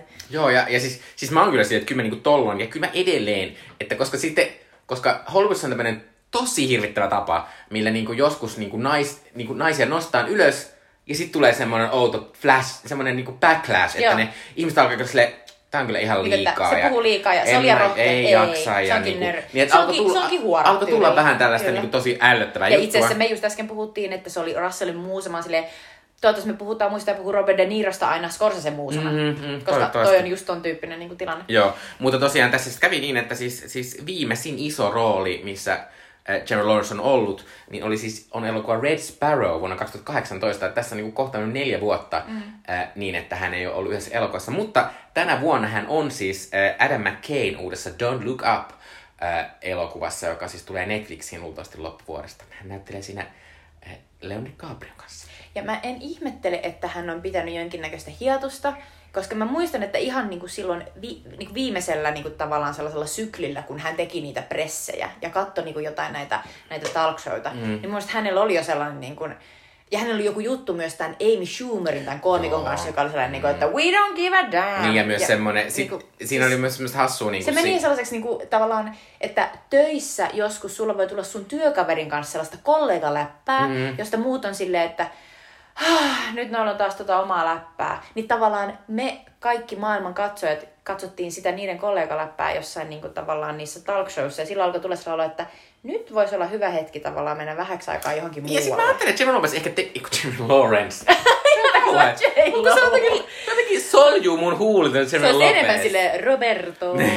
Eh, mutta, mutta Jennifer Lawrence siis, se kuitenkin teki aika viisasti, että se lopetti, koska Siis se, se, tosi oli myös, se oli myös tämmöisellä Oula linjalla, että se oli siinä Passengers semmoisessa ihan susi paskassa. Aivan järkyttävän paskassa ihan tosi elokuvassa. huono skifi-elokuvassa. ää, yhden, yhden äh, Chrisin Chris kanssa. Prattin kanssa ja sitten äh, tämä Red Sparrowkin on, no se on ihan niinku, mutta se on semmoinen ihan täysin tuore tämmönen toimintatusina elokuva. sellainen, että sun ei tarvitse tehdä tollasta. Niin tavallaan, että että Jennifer Lawrence selvästi oli sit silleen, niinku, että okei, että hän ei halua enää tätä tämmöistä blockbuster-asiaa. Hän voi jossain vaiheessa tehdä, mutta kun nämä on kaikki näitä, että hän haluaa mennä jonnekin pienempään olla, sillä hän teki sen Motherin, äh, joka on Totta. erittäin kummallinen elokuva. Mä vihasin sitä elokuvaa. Mä tykkäsin siitä silleen, ja mä, mutta vaikka siinä on tosi paljon ongelmia, mutta mä arvostan sitä, että Jennifer Lawrencein Joo, niin kuin status, jees. statuksen ihminen tekee niin todella Ja mä kummallisen ymmärrän, elokuvan. että kun hän on tullut tähän niin kuin tavallaan, hän on päässyt niin pitkälle niin nuorena, niin siinähän tulee myös sellainen, että, että, että tarvitsee myös itselleen varmasti sellaisen tilan, missä voi vähän niin kuin kasvaa ja ajatella, Ja- ja että, onhan että se- milloin, milloin mm-hmm. mä niin kuin saan itselleni niin kuin ajatukset selviksi siitä, että mitä, mitä mä oikein haluan tehdä seuraavaksi. Koska jos mä oon jo voittanut Oscarin niin nuorena, mm. sama kuin jotkut lapsinäyttelijät varmasti, joku mm. Anna Paquin on Mm. varmasti käynyt jonkun sellaisen, niin kuin, että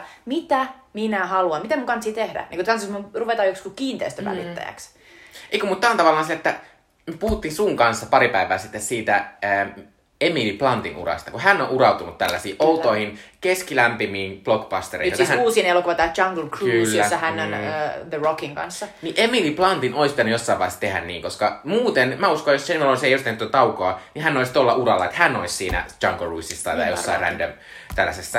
Äh, niin mä uskon, että tämä on todella hieno, hyvä ratkaisu häneltä, aika rohkea, Samaa koska, mieltä. koska kuitenkin Hollywood on usein ollut semmoinen, että, että kaikki tykkää sitä nyt, että nyt sun pitää tehdä, Eiku, tehdä, mä, tehdä, mä just tehdä. luin tyyliin eilen Guardianissa oli Shailene Woodlin äh, haastelu Big Little Lies tähti, Mm. joka sanoi, että Hollywoodissa koko ajan kaikki selittää sulle, että taakkurauta on kuuma, että kun sä oot suosittu, sun pitää tehdä koko ajan koko ajan töitä, mm. koska seuraavaksi kuka ei enää muista sua. Se on Mm. vaan silleen, että se on paskaa. Mm. Oikeasti ihmiset voi tehdä monenlaisia niin kuin, urakehityksiä siellä. Mutta sori vaan, sit kun Jennifer Lawrence tulee, niin kyllä me kaikki huomataan, että nyt se on täällä takaisin. Kyllä. Ja mä oon iloinen sitä, koska mä edelleen, on jotenkin, mulla on hä- häneen semmonen outo semmonen niinku...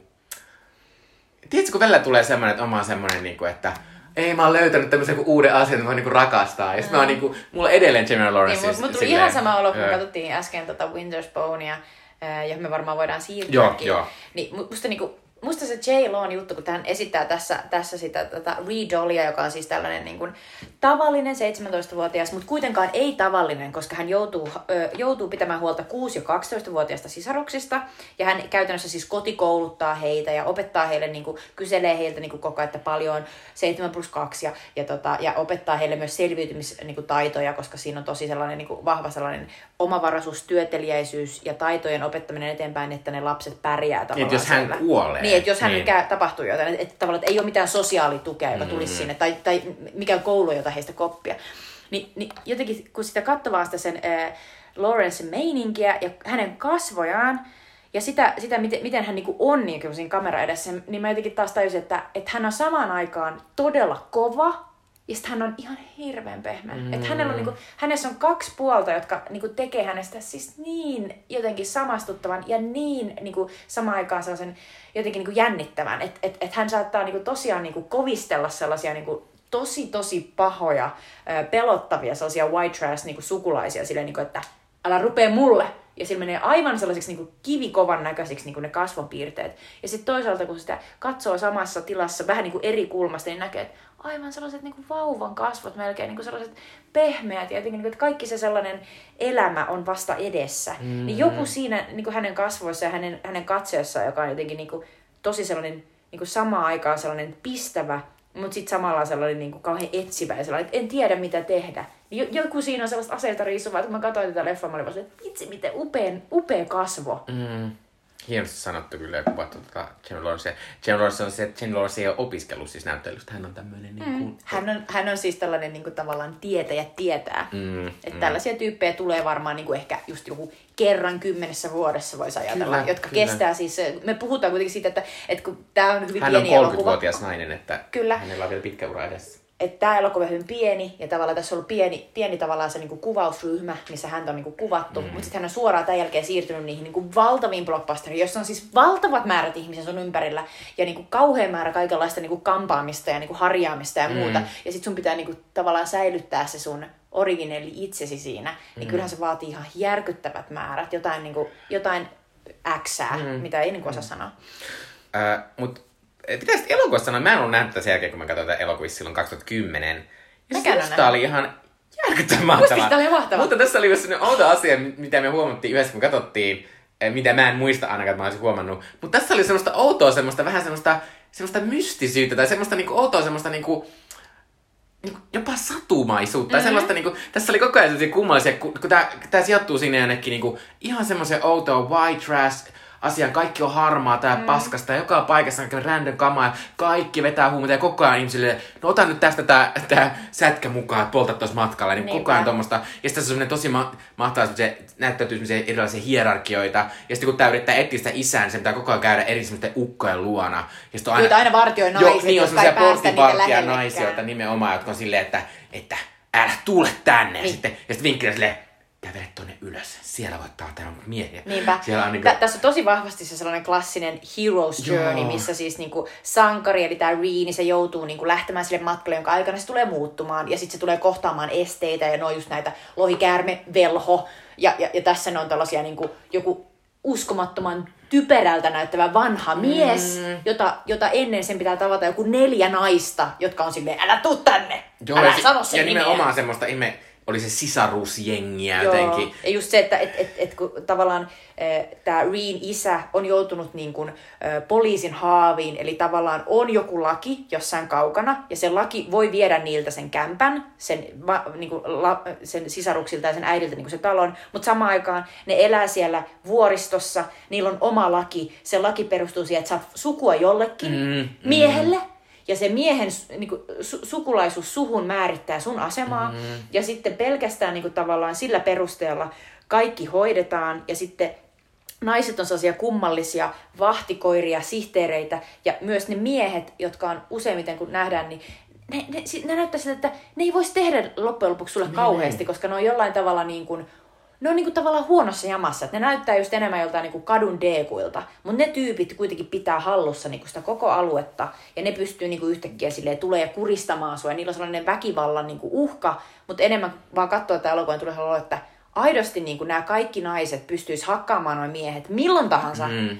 Mutta ne ei aio tehdä niin, koska, mm. koska siellä on niinku se hierarkia. Niin, ja, ja, se, on ja niinku... sit se, sit se kuitenkin siinä näyttäytyy kuitenkin semmoinen, että ne miehillä kuitenkin jotain rahaa tai jotain tämmöistä niinku rikosbisnestä, niin että sitten tavallaan näiden naisten elintaso kuitenkin jollain tavalla liittyy siihen. Joo, ja sitten Mut... se on patriarkaalisuus sillä tavalla, että aina kysellään, että kuka on sun isä, Mm. Eikö, eikö ole jotain miestä, joka voisi hoitaa mm, tämän asian mm, puolestasi, joka tälle Reed Dollille sanotaan mm. jossain vaiheessa. Eli tavallaan, vaikka ne naiset olisivat niin kuin päteviä, niin, niin se patriarkaalinen niin kuin systeemi pakottaa siihen, että vain miehet voi hoitaa niitä mm. asioita. Mutta tässä oli myös hauska, hauska jotenkin juttu, tavallaan semmoinen, että tässä siis oli, tämä Deborah Granny kuvasi myös tosi paljon, tässä oli kaikkea semmoista niinku randomisti kuvattu jotain eläimiä, jotain kissoja yhtäkkiä, jotain tällaista. Mm, sellaista ehkä, klassista niinku taide-elokuva Niin, mutta ehkä siinä oli myös vähän sitä sellaista, niinku, että, että tavallaan se, että sä oot vähän niin kuin kaukana semmoisesta perustoimivasta yhteiskunnasta niin, että, että esim, esim. oikeuslaitos koetaan semmoiksi, että se on niin kuin lähinnä vie meiltä rahaa mm. ja vie niin kuin ihmisiä pois meidän läheltä mm. ja niin kuin tollaista, että se on pelottava näin. asia. Ni, niin jotenkin, ehkä tässä oli joku semmoinen outo semmoinen myös niin kuin luonnollisuus, että siinä oli semmoinen, se niiden oma semmoinen kummallinen pieni niin kuin jotenkin paikka, missä ne mm. vaan niin kuin eli. Ja se vähän niin kuin sellainen, että, että jos vertaa vaikka Suomessa, niin kuin, että, että mäkin olen joskus pienenä käynyt niin kuin, Äh, mulla on tosi tällainen loose connection, mutta olen käynyt maatiloilla, eli niinku, kaverien niinku, sukulaisilla on ollut maatiloilla, niin mm. niin siellä on ollut just samanlainen meininki, että et kissat on siellä ja koirat mm. täällä ja tossa on, tossa on tipuja ja pitäkää huolta niistä ja tuolla lehmä poikii mm. tyyppisesti. Niin just sellainen niinku, äh, ja ollaan kuitenkin niin kuin eläimistä riippuvaisia, että, että niin kuin tavallaan syödään niitä, ne, ne niin kuin mm. tavallaan hoi, hoitaa meitä, me hoidetaan niitä. Mutta pitää sanoa tästä sen verran, että tässä, vaikka puhutaan tässä, että tässä on tämmöinen vähän kummallinen mystinen, mutta mm. sitten tässä on myös aika kipeä tästä sellaista, niin kuin, kuvataan semmoisella pienellä jutulla sitä, että miten huumeet tuhoaa ihmisiä. Ja miten, niin kuin, että koska tässä kuvataan, että tällä kuitenkin tällä tämän Reen perheellä on mennyt jossain vaiheessa hyvin, että siellä on kohta, missä sen äiti valmistuu yliopistosta ja niillä kuitenkin on siellä pihalla niinku se trampoliini ja kaiken maailman mm. kalliinkin näköisiä. Niin kuin, ja ne omistaa leik- metsää siellä. Niin. To, totta kai ne on, ne on jossain niin perseessä, mutta joka tapauksessa silti, niin tavallaan, että jollain ne, on niin kuin hankittu sitä. Kyllä. Niin tä, tä, tässä tavallaan kerrotaan sitä, että et, et sitten niin kuin, et, kun on tuommoinen yhteiskunta, jossa ei ole mitään turvaverkkoja, niin sitten, että, että sitten kun vaikka sulla menisi hyvin, mutta sitten sulla alkaa mennä huonosti, niin sitten se yes, tavallaan tuhoaa myös, sen että kaiken. ei ole mitään töitä. Niin, tavallaan niin. tuossa kuvataan sitä, että kaikki ne sen mm. yhteisön niin kuin miehet on alkaneet cook meth, eli mm. ne, ne siis tekee metamfetamiini. Ja sitten vaan silleen, että okei, että se on vaan se juttu. Ja sitten niin. ennemmin tai myöhemmin siinä kokonaan silleen, että säkin alat käyttämään. Niin. Ja sitten tietysti, koska tämä on tällainen, se oli hyvä, kun Mikko puhui tuosta satumaisuudesta, niin mä just niin ajattelin, että, että kun katsoo tämän elokuvan loppuakin, joka on spoiler alert, vähän niin kuin sellainen onnellinen, niin, niin tuli sanoa, että tämä on kuitenkin aika Disneymäinen elokuva siitä, että mm. tässä ei oikeasti käy pahasti, eikä edes näytetä niitä inhottavia mm. kohtia. No. Juurikaan ei. No kyllä kun ne sahaa niitä sen isän käsiä sieltä, niin musta se no oli joo, vähän mutta enemmän se perustui niinku Jennifer Lawrencein mahtavaan työhön, missä se oli silleen mm. niin hirvetä kamalaa, mutta niinku, tavallaan, tavallaan niinku, et, et, joo, ei, ei tämä siloteltu sillä tavalla Disneymäinen. Ja, joo, ja, joo, ja, ja nimenomaan mä olin kirjoittanut tänne niin muistiinpanoja siitä, että et, et Jennifer Lawrencein kasvot on vielä, että ne on epä-Disneymäiset mm, kasvot. Mm, että ei ole sellaiset, että ne ei ole lapsinäyttelijän kasvot. Mm. Puhutaan kuitenkin taas 17-vuotiaasta, jota hän esittää, en, en, en muista minkä ikäisenä, mutta niin että että hän näyttää kovalta ja hän näyttää siltä, että hän kuuluu sinne. Mm. Että et hän kuuluu sinne niiden kaikenlaisten niin naamapuolien kanssa. Hän on ollut kai 19, 19 tai 20 Mutta se, minkä mä haluaisin sanoa, oli musta, musta oli ihana, ihana yksityiskohta, joka niin kuitenkin nousi tästä. Se on tosi lämpimänä se, että, että tällä Reela on paras ystävä, joka on saanut vauvan. Mm. Ja sitten se käy siellä sen parhaan ystävän luona pyytämässä, niin kuin, että voitko, voitko niin kuin, lainata mulle autoa? Okei, se on tää teidän auto, eli toi mies määrää. Sitten se paras ystävä on silleen, mä menen kysymään. Niin kun se tulee sinne sen parhaan ystävän luo, niin heti kun ne menee niin kuin sille, jutellaan, niin ne menee sen parhaan ystävän niin kuin, tavallaan makkariin. Mm. Ja sitten ne niin kuin, rojahtaa siihen se sängylle, sille selälleen, ja sitten alkaa jutella. Ihan niin kuin tavallaan ne olisi jotain ihan tavallisia koululaisia, jotka on silleen, mitä tänään? No. Näit, näitkö sitä niinku tosi söpöä poikaa? Entä sitä tyttöä? Näin. Sellainen niinku rento, just sellainen, siinä tulee sellainen ajatus siitä, että tuli sellainen olo, että saa käsityksen siitä, että mitä se elokuvatekijä on ehkä ajatellut, just sellainen ajatus siitä, että näiden pitäisi ajatella jotain ihan muuta. Että ne juttelee niinku ihan eri asioista, mistä niiden pitäisi jutella.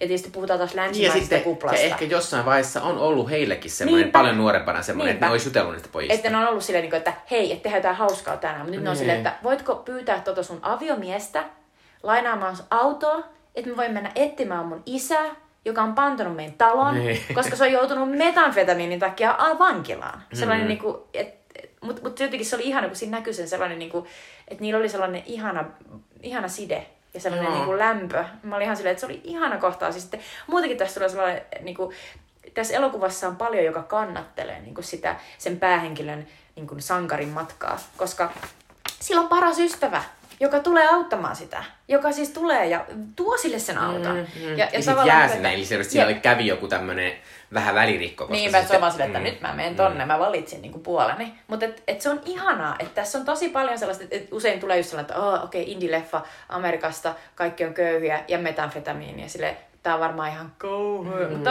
tää, tää on oikeasti aika... Tässä on paljon sellaista niinku lämpöä ja sellaista niinku kannattelevuutta, jota, jota siis niinku, joka siis tekee tästä katsomiskokemuksesta tosi mukavan. Joo, ja pitää sanoa myös sitä, että se kertoo tämän, niinku, tämän ohjaajan niinku, suunnattomasta semmoisesta... Niinku, musta tämä myös luottaa katsojan silleen, että ei kaikkea tarvi olla silleen tsup, vaan Niinpä. silleen, niinku, että et, et, sä löydät noita pieniä hetkiä, joita hän on niinku, tehnyt sinne. Mm. Ja, niinku, Kyllä. ja se on niinku, mä olin jotenkin ihan todella niin kuin yllättynyt, miten hirvittävän hieno elokuva tämä oli. Kyllä.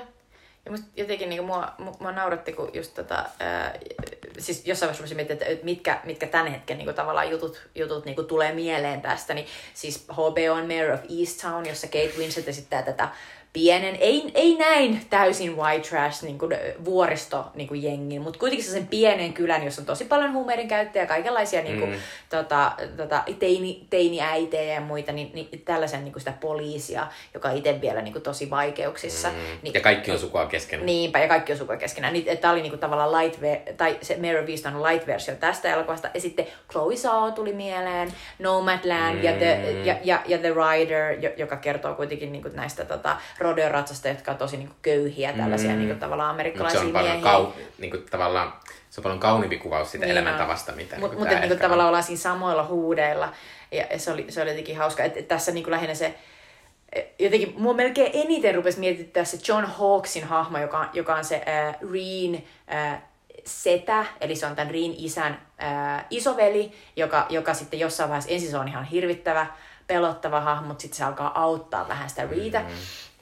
Niin se, että miten satumaisen, jotenkin kuitenkin niinku ihana. Mm. Et se oli, mä just mietin, että, että tää tota, oli, sai Oscar-ehdokkuuden tosta, tosta roolista tää John Hawkes, ja mietin, että se on varmaan sitä, kun se on niin satumaisen ihana. Et siinä on Niin. jotain niin ihmeellisen ihanaa, vaikka se on olevina myös ihan järkyttävän kamala. Ja mulla oli vaikeuksia välillä uskoa Ja sitä, sit se, että, kun että alkaa paljon sillä oudolla, sitten. se, sehän alkaa sillä oudolla semmoisella, kun ne kohtaa ekan kerran, niin sitten mm. siinä on semmoinen väkivaltainen Niin kohta, on. missä se niin, Niin niin että on. ehkä, ehkä se kontrasti on aika iso siinä, mutta Varsinkin kun se koko ajan vetää sitä metanfetamiinia tai mitä tahansa se Joo. vetääkään, niin mä mietin, että et, et se ei kuitenkaan vaikuta niin, kuin niin. Että et se on jotenkin, toisaalta mä oon silleen, että huumeet, niin kuin ihminen voi vetää huumeita ja olla sitten niin kuin, kuitenkin niin kuin ihan, ihan mm. niin kuin, tavallaan siellä niin kuin, emotionaalisesti. Mutta mut hän on siis ihan järkyttävän jotenkin sellainen niin kuin, vaikuttava hahmo. Mm. Mutta samaan aikaan sä oot silleen, että voiko toi olla olemassa? Niin. Niin jotenkin liian ihana.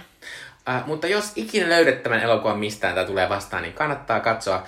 Äh, tota, äh, meillä on, tässä yleensä kerrotaan meidän suosikit täältä vuodelta 2010. Ja musta on ihan ok kyllä valinta, äh, mutta tota, mä silti haluan sanoa, että minun suosikkiasiani vuodelta 2010 on vaan Downton Abbey, mm. koska silloin kun Downton Abbey tuli, niin se oli, se oli tota, mulle tosi semmonen niinku, niinku, että mä aina, musta tuli tiistaina aina Yleltä, ja sit mä olin silleen, oh my god, Downton Abbey! mä niinku ootin sitä niin paljon.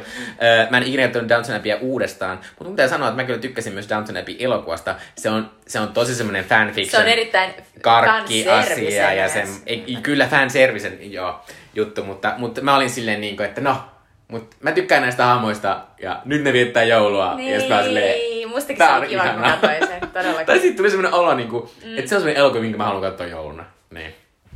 Mut ihanaa. Öö, mun suosikki vuodelta 2010 on siis Rare Exports, joka siis on äh, Jalmari Helanderin, joka siis sitten meni siis, äh, te, te, teki, teki siis äh, muun muassa Big Game, jossa oli Samuel L. Jackson pääosassa.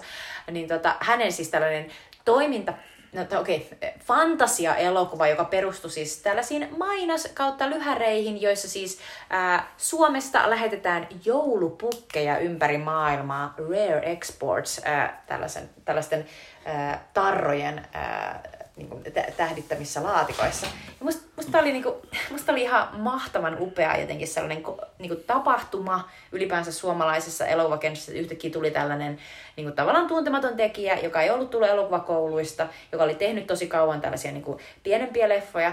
Ja sillä oli tällainen originaali-idea, joka oli se, että, että, että, tota, että tällaiset niin kuin, korvatunturin läheisyydessä e- e- e- elävä pikkupoika, jota sitä Onni Tommila, ja, ja sitten sen isä, jota sitä Jorma Tommila, joka on se oikeasti sen näyttelijän isä tietysti, ja sitten, ja sitten Tommi Korpala, niin ne, ne kohtaa tällaisia niin kuin, joulupukkeja, mutta sen, niin kuin, jo- joita, joita siis joku firma yrittää, yrittää tota, lähetellä jonnekin ympäri maailmaa. Ja sitten ne joulupukit on helvetin pelottavia ja ne on ihan oikeasti sellaisia niin kuin, tappavia, että ne, ne, yksi niistä jää johonkin tota, tällaiseen su, suden niin kuin, tai ka, karhun pyy, pyytiin, pyydykseen. Mutta sitten tämän elokuvan iso twist on tietysti se, että ne ei ole joulupukkia nähneetkään, vaan ne on joulupukin tonttuja. Ja joulupukki on oikeasti sellainen ihan helvetin pelottava niin kuin sellainen sarvipäämölli, joka on niin kuin jossain syväjäässä, jossain saamelaisen niin kuin tunturin niin kuin, jossain juuressa ja sitten sitä lopussa niin kuin räjäytellään siellä.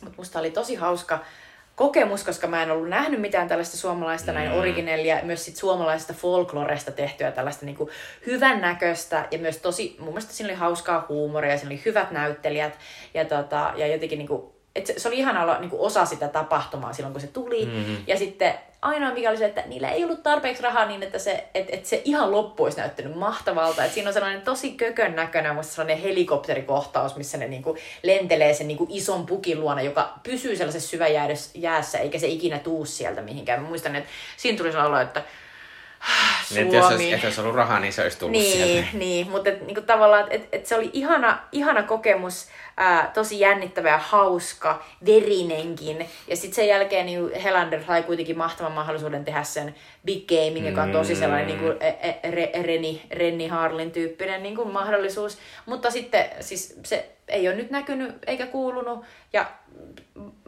mä tiedän, että Hollywoodissa olisi ollut varmasti hänelle jotain skriptejä, mutta hän ei varmaan halunnut tehdä mm. niitä, että hänellä on ollut enemmän sellainen, että haluan tehdä omia juttuja. Mutta musta on tosi kiva, että, että tällainen elokuva tehtiin, ja se on oikeasti sellainen, jonka voi katsoa niinku uudestaan. Mä en ole nähnyt sitä sen jälkeen, mutta mä voisin katsoa sen ja katsoa, että miten se, niinku, miltä se näyttäytyy nyt.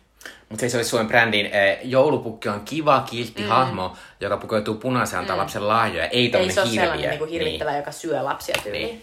Mutta siis oikeasti uutisissa, että Lapissa on ollut tämmöinen rokotekampanja, missä Lordi ja joulupukki kävivät ottamassa koronarokotteita. No onhan se tärkeää, että on joulupukki No mutta tosiaan sanottiin, la, siinä, siinä oli semmoinen Yle jutussa oli semmoinen juttu, missä kuin Lapin suuret nimet. Mä oon silleen, vittu, etelä, Etelä-Suomi ei oikein toimi, kun kuka olisi meidän Suomi? Ei me mitään Lordia. No, mä... et, et Lapissa on paljon paremmat, paremmat tuota, suuret nimet. Eh, kohta vielä eh, loppuu meidän kulttuurisuutuksia teille Switchy Dippiä. Eli sweet chili dippejä, meidän kulttuurisuositukset teille. Ää, mä aion suositella vähän vanhempaa tietokone- tai videopeliä. Sitä voi pelata siis tietokoneella tai, tai, tai esimerkiksi mä itse pelaan Pleikka nelosella, mutta Mass Effectejä. Mä ostin siis näin kesälomalla Mass Effect, Mass Effect Legendary Edition, jossa on siis alkuperäiset Mass Effectit 1-3, ja mä oon nyt pelannut sitä ykköspeliä. Uh, se on julkaistu ekana, ekan kerran 2000, siis alun perin 2007, se on BioWarein sellainen toiminta, ää, räiskintä kautta seikkailupeli, joka siis sijoittuu johonkin 2100-luvulle avaruuteen, missä ihmiskunta on siis löytänyt ihan valtavat määrät erilaisia uusia planeettoja ja erilaisia rotuja. Ja se on vähän niin kuin sellainen tavallaan tulee mieleen joku Star Trek, että siellä on valtavat määrät kaikenlaisia hauskoja tyyppejä, niin kuin asarit, jotka on siis sinisiä tyyppejä, jotka elää tuhansia vuosia, ja sitten niistä tulee lopulta matriarkkoja, ja, ja sitten ne pystyy lisääntymään itsekseen, ja sitten on sellaisia kroganeja, jotka on sellaisia valtavia niin kuin sotilasrotuja, jotka on sellaisia valtava, valtava pää, ja ne on tosi kestäviä. Mutta tota, päähenkilö on siis sellainen Shepard-niminen kapteeni, jonka saa, saa, saa siis itse valita hänen niin kuin, kaikki siis sukupuolet ja, ja kaikki, että miltä hän näyttää ja minkä tyyppinen hän on. No miltä sun Shepard no, näyttää? No se on sellainen musta mimmi, joka, joka on Jane Shepard. Se on aika upea tyyppi mielestäni ja, ja sillä on tosi iso ase. Tämä tota, Shepard siis, hän, hän, hän tota, matkailee ympäri universumia sellaisella Normandy-nimisellä aluksella ja, ja selvittelee sellaista kauheaa ää, tavallaan mysteeriä, että mistä on tulleet sellaiset ää, tappaja, ää, sellaiset ää, synteettiset tyypit, joita ei ole aiemmin nähty pitkään aikaa, ja sitten myös sellainen sen universumin tavallaan sellaisiksi, ää, vähän niin kuin MI6, sellaisiksi Bond Bond-agenteiksi nostetaan sellaisia tosi mahtavia tyyppejä, niin yksi niistä tavallaan Bond-agenteista siinä universumissa, siitä on tullut pahis, niin sit sitä jallitetaan siinä ja selvitään, että mitä se aikoo tehdä, ja yritetään koko ajan saada sitä kiinni, ja sitten tietysti tulee hirvittävästi kaikkia taisteluja ja muuta. Mutta tässä, tässä on mun mielestä hauskaa se, että mä en ole ikinä pelannut kauheasti mitään sellaisia taistelupainotteisia first person shooter-pelejä, mutta tämä on aika niin kun, äh, sellaisillekin newbille niin kun, äh, ymmärrettävä, että siinä pääsee aika nopeasti sisään siihen taisteluun, ajattelusysteemiin, mutta tässä on tosi paljon sellaista mahtavaa niin kuin dialogia, jossa, jossa kehität sun tavallaan hyvis ja pahis ö, puolia itsessäsi, niin sä saat lisää dialogioptioita, joilla sä pystyt tekemään tosi paljon kaikenlaista ö, erilaisia niin kuin, tilanteita, sä saat ihan täysin uusia tavallaan tarinanlankoja sen mukaan, että osaat sä, osaat sä olla enemmän Paragon vai Renegade. Ja se on oikeasti tosi hauskaa, koska mä tykkään tosi paljon tällaisesta vanhalla seikkailupelityyppinä tällaisesta juttelusta ja höpöttelystä ja siitä, että saa, saa niin puhuttua jonkun puolelle tai uhkailtua jonkun tyypin niin kuin hiljaiseksi. Ja, tota, ja se on tosi mahtavan oloinen peli. Mä oon vasta joku 25 tuntia, 30 tuntia kohta. Se kuulostaa aika paljon. Mä luulen, että, että siinä on vielä aika paljon jäljellä, koska siinä on no, tosi paljon tehtäviä. Ja varsinkin, jos sulla on kolme osaa, niin varmasti. Niinpä. Mutta mä suosittelen, koska se on nyt äh, muun muassa Pleikka Storessa, niin se on ollut alessa. Mm-hmm. Ja sen saa myös tietokoneelle. Joo. Ja tuo Legendary Edition on sellainen, että siinä on parannettu joitakin bukeja ja tietysti vähän sen niin kuin nostettu sitä tavallaan, mitä, miltä se näyttää, että se on vähän kuulimman näköinen. Mutta edelleen niin kuin menee täysillä läpi kyllä. Joo, on se ihan tämmöinen äh, klassikkopeli. Äh, mun suositus on HBOsta löytyvä White Lotus-sarja, kertoo tämmöisestä äh, lomaparatiisi äh, paikasta, minne ää, tulee joukko tämmöisiä rikkaita amerikkalaisia ihmisiä. Ja sitten, tota, sitten he siellä alkavat edellä sitä, viettää sitä viikkoaan siellä. Ja ää, tää on semmoinen mahtava, tää on vähän semmoinen, mulle tulee vähän mieleen niinku Succession. Mm. Mutta sitten tää on vähän niinku hullumpi sen takia, että ihmiset on lomalla, niin ei ole tavallaan mitään muuta paikkaa kuin mennä. Ää, tässä on siis tässä on siis kolme semmoista jengiä. Tässä on siis semmoinen perhe, jonka äiti on semmoinen tosi megamoguli ihminen ja sitten hänellä on tämmöinen mies, joka on myös menestynyt, mutta ei yhtä menestynyt. Hän vähän niin kuin elää sen naisen niin kuin siivellä. Ja sitten heillä on, niin kuin kol, heillä on niin kuin teini-tytär, joka on ottanut yhden ystävänsä mukaan sinne ja sitten heillä on tämmöinen teini-poika. Ja sitten siinä on semmoinen pariskunta, joka on honeymoonilla siellä, jossa on semmoinen rikas mies ja sitten semmoinen nainen kanssa naimisiin, joka ei ole rikkaasta taustasta. Niin, ja, ja sitten siinä on vielä kolmas, on tämmöinen Jeremy Goolichin esittämä tämmöinen rikas nainen, jonka äiti on kuollut ja sitten äiti tykkäsi merestä, niin tässä on semmoinen ongelma, että, että hän on tullut tänne, että hän sitten levittäisi nämä äidin tuhkat sinne mereen. Mutta siis tämä on, tää on tosi mahtava sarja siinä, että tässä tutkaillaan tosi paljon sitä sellaista niinku, semmoista niinku todella outoa käyttäytymistä, mitä se, että sä oot erittäin etioikeutettu niinku aiheuttaa sussa. Ja tosi paljon semmoista niinku valkoisuutta ja sitä sellaista, niinku, että, että kun kaikki... Että tässä on semmoinen muun muassa semmoinen ihan mahtava kohtaus, missä tota, yksi näistä hahmoista saa tietää, että hänen isänsä on homoseksuaali.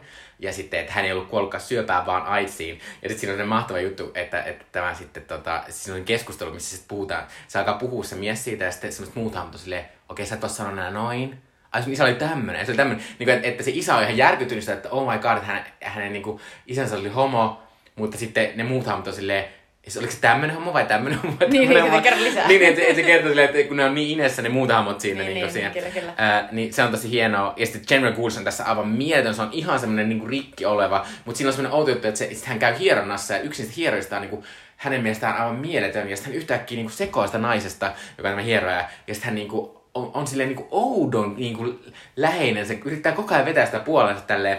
Mutta sitten tässä taustalla on tämmöinen, tämmöinen tota, mysteeri, koska ää, kun tämä, tämä, ihan tämän saaren alussa kerrotaan, että yksi näistä hahmoista kuolee. Oo, uh. Niin tämä on vähän tällainen Agatha Christie. Kyllä, äh, mutta White Lotus, se on aivan siis super, super hauska ja se, on, se sopii tähän kesään, kun se sijoittuu sinne Palitsarille. Mutta mä en muista, milloin viimeksi olisin nauranut ääneen niin paljon, wow. kun mä tätä sarjaa. Ihan mahtava sarja, kannattaa katsoa. White Lotus HBO, se on semmoinen minisarja, eli tota, mä en tiedä, siitä on tullutkaan nyt kolme jaksoa, ää, mitä mä oon ainakin katsonut, ja se on ihan mahtava. Mahtavaa.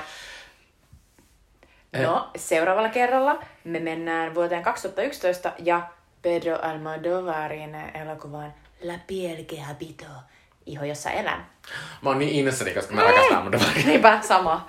Äh, mutta ja, se, on vähän, se, se on vähän lämmömpi äh, ilman, ilman kuin tämä, äh, tämän jakson Winterspell. Niinpä, mutta tulkaa mukaan ensi kerralla. Moi moi! Moi moi!